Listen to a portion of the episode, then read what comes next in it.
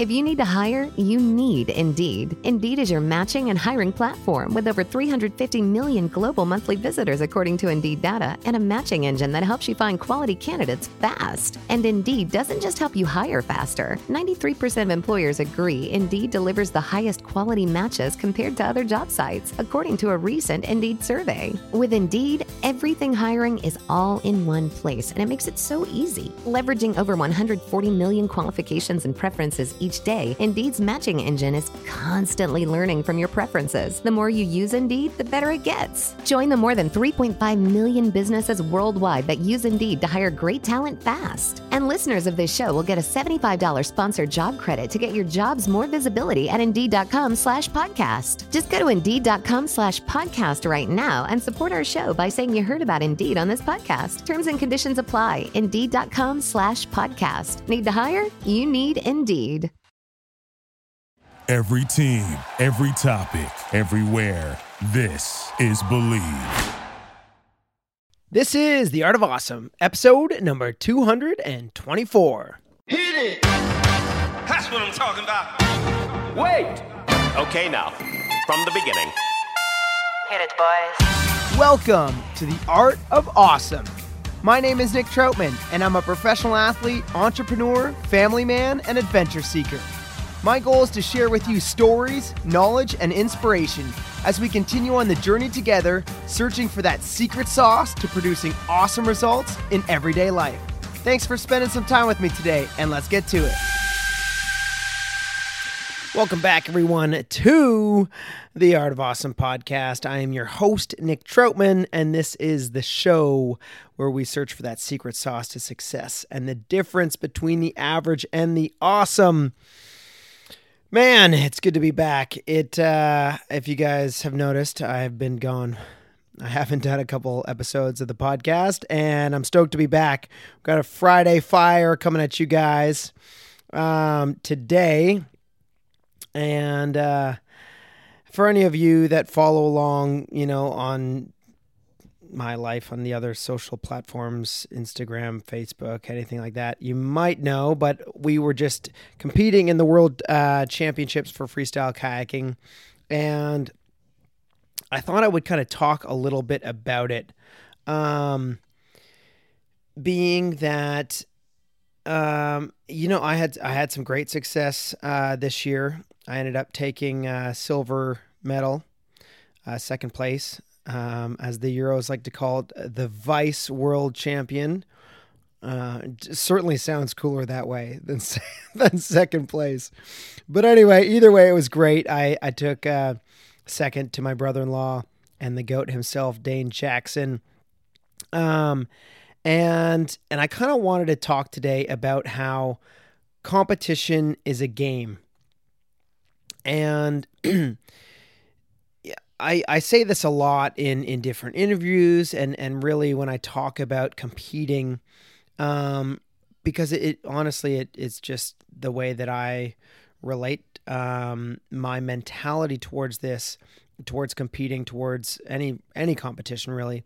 Um and part of it too is the evolution that you know have having been a um, I don't know a, a, top athlete in this field for coming up 16 years. I guess it's it's 16 years since my first world championship medal, which was 2007. So yeah, something like that. Um, it's been it's been a long year or a long career so far and it's been awesome and definitely don't uh, plan on ending it anytime soon but with the longevity comes a little bit more experience over time and so i have learned to think of competition as a game and um, part of it is the fact that um, my son actually he asked me that the night before finals um, he said, "Dad, do you ever get stressed out there?" And he he had been paddling with his friends, and and he he gets a little bit anxious and a little bit nervous sometimes in the wave, um, even though he was in a smaller wave.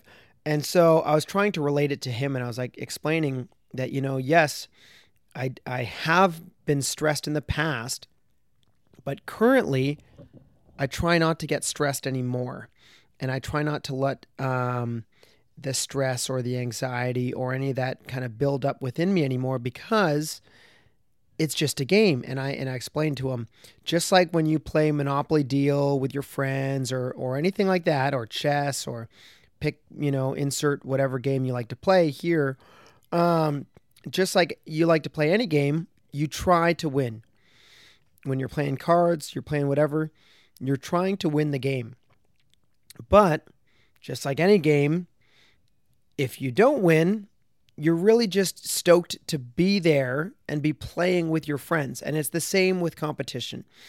I'm excited to go to the World Championships. I'm excited to play with all of my friends.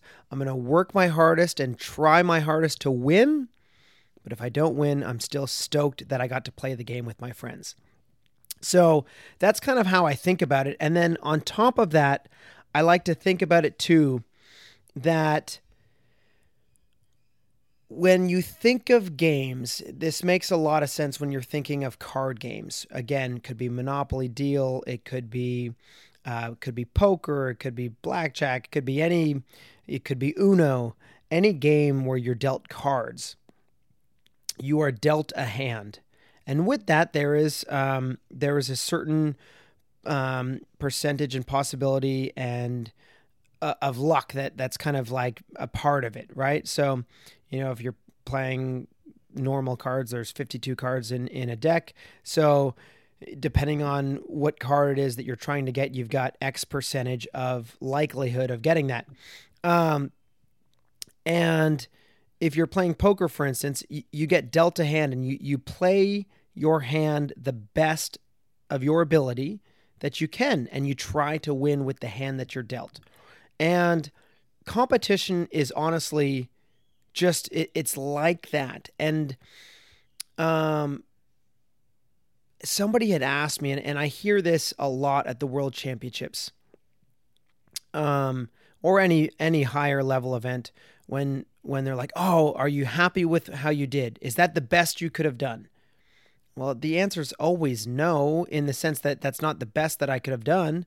Um i mean maybe if it was then then it could be yes but i like to always think that there's always another level. That's kind of like the optimistic uh, thinker that i am. There's always more or better or there's an extra trick or a little bit higher or a little bit smoother or a little bit i don't know little bit more pizzazz there's always something that you could do better in everything in life simply because nobody's perfect really um, but you do the best that you can with the hand that you're dealt and so, um, again, when you're playing the game, and again, we're, we're breaking this down to the game, you try your best to win. If you don't win, technically speaking, everyone else other than the winner is a loser, right? And so, people, when they lose, sadly to say, more often than not, people like to come up with an excuse. Or they like to say, oh, I could have done better. I could have done better. Well, you're correct. You probably could have done better. But what people don't realize is maybe the person that beat you could have also done better. Maybe their best, maybe maybe Dane who won, maybe that wasn't his best either. So don't get too worked up upon yourself like, "Oh, I didn't have my best ride." It's like, well, maybe nobody had their best ride. Maybe the person who won didn't have their best ride. And so try to recognize instead of like trying to showcase your best tricks and your best ride and and look at me and look how grandiose that I truly am think of it more in the game mentality I'm playing a game it's a game that I like to play first off I like to play it with my friends that's why I'm here in the first place and I'm going to try my very best to win. And I'm going to do the best with the hand that I'm dealt. So that could be with, you know, one wave could be greener than the next. Uh, one, maybe a foam pile tosses you in a way that you don't like. Maybe something happens. Maybe you catch your edge and you tumble. You, you kind of just, you have to deal with it. And so you play the game to the best of your ability and you play the hand that you are dealt. And when it's all said and done, remember win or lose, that you're playing a game that you love to play and that you're playing it with your friends. And that's why we play games in the first place is to enjoy it to have fun and to play with our friends. It's really that simple. I think too often people forget that whether it be you know kayaking at the world championships whether it be playing basketball in the nba whether it be playing football at the super bowl we're all still playing a game. And it's a game that most of us, if you've made it to these higher levels, you've been playing since you were a kid. And usually, hopefully, if you've played it this long, you continue to play it because you love to play the game. So don't get too worked up about the result and just enjoy playing the game and enjoy playing with your friends anyway, that's what I've got for you guys. Um, I just it it reminds me of of the maybe younger athletes or just athletes that haven't been playing the game long enough that they forget sometimes they get worked up in in the excitement i mean it's a very exciting time to be at the world championships representing your nation your country your name all this stuff um but I encourage everybody out there just remember it is a game. It also, by the way, I'm going to just say this for anybody else who's still listening. When you start thinking about it this way, that it's just a game and we play these games because they're fun and we're playing to just have fun with our friends, it takes a lot of the stress off your shoulders. And it helps you actually perform better in the first place. So, anyway, long story short, remember play the game because it's fun, enjoy the game because you're playing with your friends, and just have fun out there, guys. That's what I've got for you on today's Friday Fire.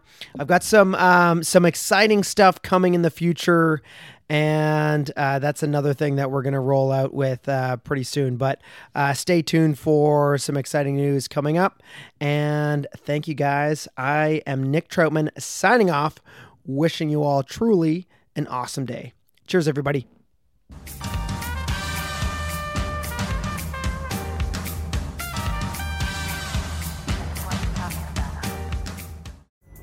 Pulling up to Mickey D's just for drinks? Oh, yeah, that's me. Nothing extra, just perfection and a straw. Coming in hot for the coldest cups on the block. Because there are drinks, then there are drinks from McDonald's. Mix things up with any size lemonade or sweet tea for $1.49. Perfect with our classic fries. Price and participation may vary, cannot be combined with any other offer. Ba da ba ba ba.